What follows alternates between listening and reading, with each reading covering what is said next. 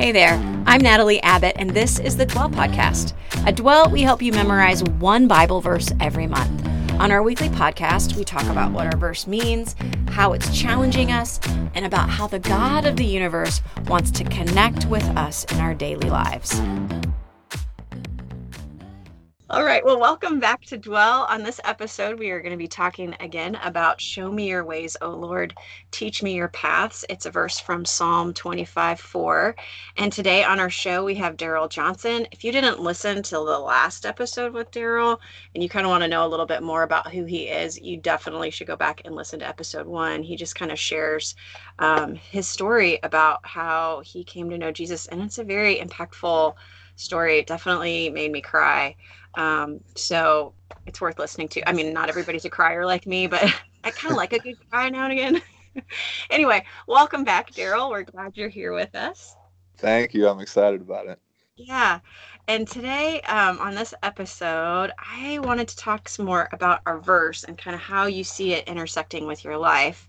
And so, we're talking about how God leads us and directs our paths. Um, so, was there ever a time in your own life that you felt like God was leading you to step out and do something? Yeah. So, I mean, I think it's several times. You know, mm-hmm. it's a pretty common thing. And I think sometimes we might not always listen. But one uh, primary thing that I think about is starting crossover hoops. Yeah. Um, started it, I guess, like eight or nine years ago now. But um, when it started, it was basically just me working with a couple of kids after school for fun, just because I mm-hmm. cared about them and wanted to invest in them. And then um, as I was doing it, I was building a relationship with them, and I wasn't really using it as a ministry opportunity. Hmm. Um, and my wife actually had the conviction to to say, you know, you should really use this as a way to minister to these kids. And um, my wives have incredible. a lot of good advice, you know. yeah, yeah, and my wife is amazing. Um, I know you've known her since she was young and grown yes. up with Vera and everything. But yes, uh, so backstory: Daryl's wife Belinda was best friends with my little sister Vera who's 10 years younger than me, who started Dwell with me. So if you've heard Vera on Dwell, you know who she is.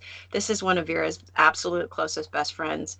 And she is an incredible gal. She has always been like super funky fun, so great to be around. And now just like such a like her life is just so beautiful and her walk uh, her faith and i mean she just has done some incredible things in her life so one of these days we're gonna have to have melinda on here you should you really should that would yeah. be awesome so she's the one who really um, kind of first planted that seed of thinking about using it as a ministry. And at the time, it was really nothing. It was just me working with a couple of kids. So, um, and once you said that, I felt more and more convicted to um, begin doing that. And as I did, other people started to come to me and ask me to work with their kids. You know, maybe parents or kids would come and ask, like, "Can I work out with you too?"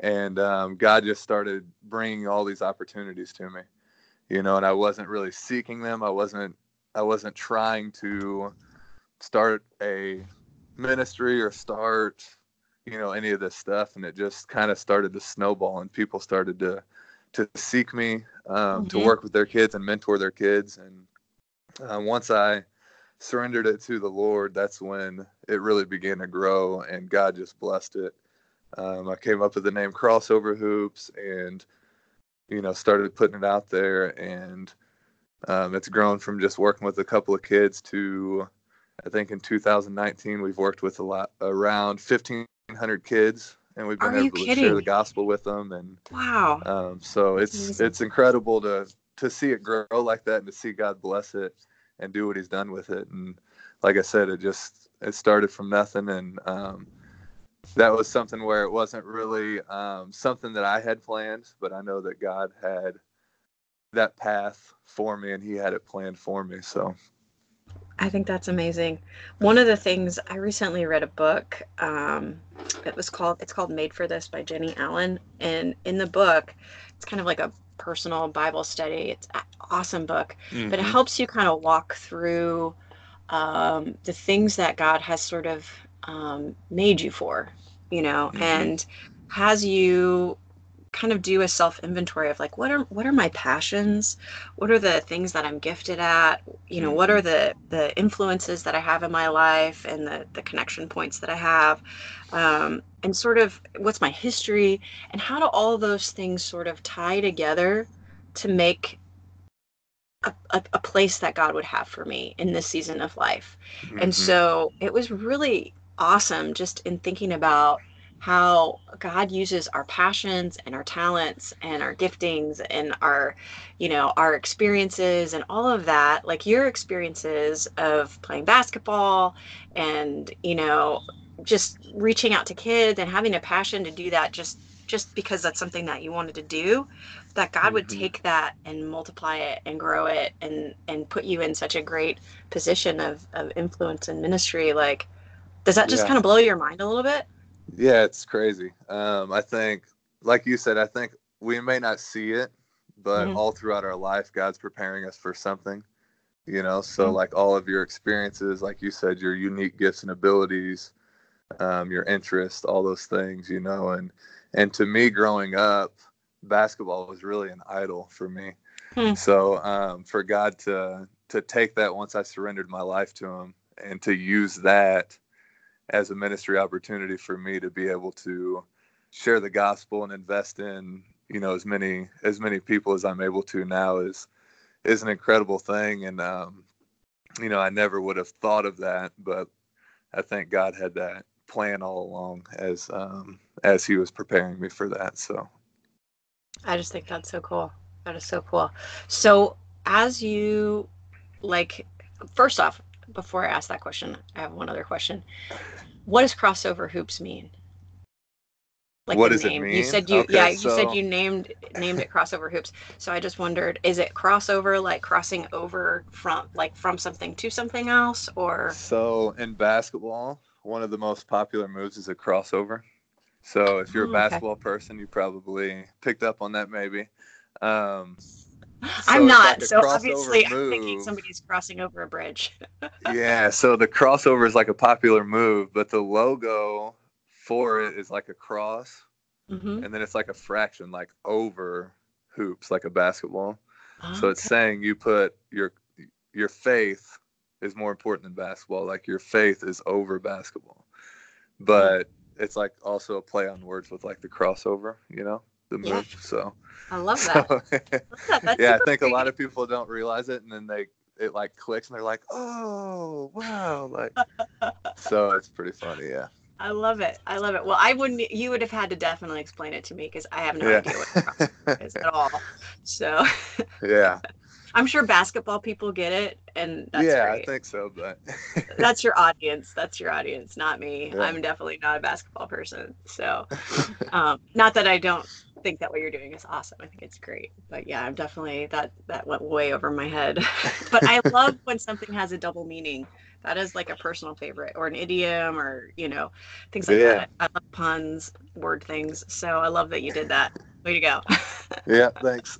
uh, so one other question in relationship with all of this, because I just want to, I just want to hear, like, so how do you, um, how do you integrate faith into your ministry with crossover hoops? Like, do you have like Bible study component, or like what does it look like? Just more um, as you're doing drills, or or both, or how does that work? Yeah, so um, I do a lot of camps around all around uh, Missouri, Illinois, and Iowa is basically where we do everything at.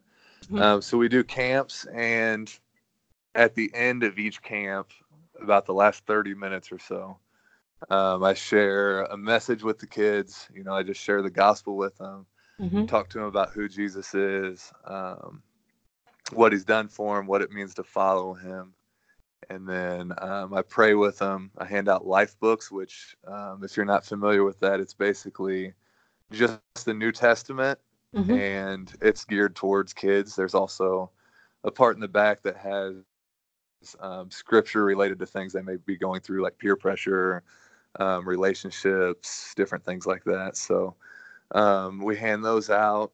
So that's kind of what we do with camps is mm-hmm. we just share that message at the end and it's incredible because you know, every camp I do, I just think like there might be kids here who have never heard the gospel before. Yeah. And basketball has given me the opportunity to share it. I think that's incredible. And another thing I also think about is like, you know, there's kids here who maybe don't ever get encouraged. Like they've never been around a Christian. They've never seen the love of Jesus. So like, you know, I just pray that God would just direct me to those people, you know, mm. and just show them show them what that looks like and what that is, you know. Um, yeah. So, and I'll never forget I had I do camps for all ages, kindergarten all the way through high school. I work with a lot of college players, overseas professionals. But um, at one camp, I had uh, he was in kindergarten through third grade. I'm not sure which grade he was in, but I shared the gospel and I was like, "All right, we're gonna pray." And he raised his hand. He's like, "What does that mean? What is praying?" Mm. You know. So I always think about that kid, and I'm like, you know, it's just I think with the camps is just planting seeds, you know. Yeah. Just sharing yeah. the gospel and and I tell them every time like no matter where you're at with your relationship with God, my prayer would be that when you leave here you want to know more about him. Mm. You know, so if you've gone to church and you know who he is, maybe you've given your life to him, like I just pray that your relationship would be stronger whenever you leave and you'd want to continue to draw close to him, you know, and if you've never heard of him before, you don't know anything about him you know the same that you would that you would seek him and want to know more about him. So that's really the goal with the camps. And then i think um, i do a lot of more individualized training and that's more for like the college players overseas professionals you know some of the high school players. And and with that i work with them pretty consistently and it's a one-on-one. So that's more of like a mentorship um, mm. type of situation where i you know, I really build a relationship with them. I talk to them frequently, um, and just kind of mentor them and disciple them. So um, that's kind of the avenues, I guess, that we use um, to share the gospel and and do that. So I think that's awesome. Do you feel like there's like I don't know if there's a preference that you would have? Do you love more doing the camps, or do you love more of that one-on-one time, or is it kind of um, just the same?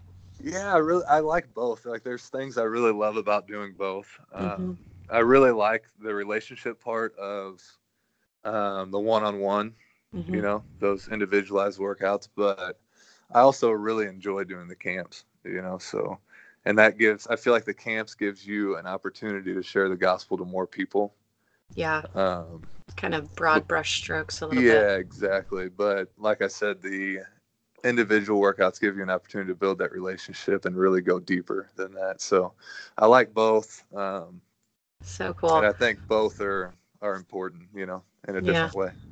Well, I love to hear about how God is using the things that He's already given you and the, the passions and the, the, the desires of your heart to grow His kingdom in such a unique way. And, and like that you have um, an inroad with a certain population of people that other Christians, other people just we don't have. You know, like I couldn't mm-hmm. do that for sure. But here you are in your own sphere of influence doing something for the Lord and I just think it's really cool. Yeah, thank you. Thank you. Yeah. All right. Well, we are going to wrap up this episode and we will have Daryl again one more time. So tune in for our final episode. And uh, we just look forward to hearing more from you, Daryl. Thank you. I'm excited about it.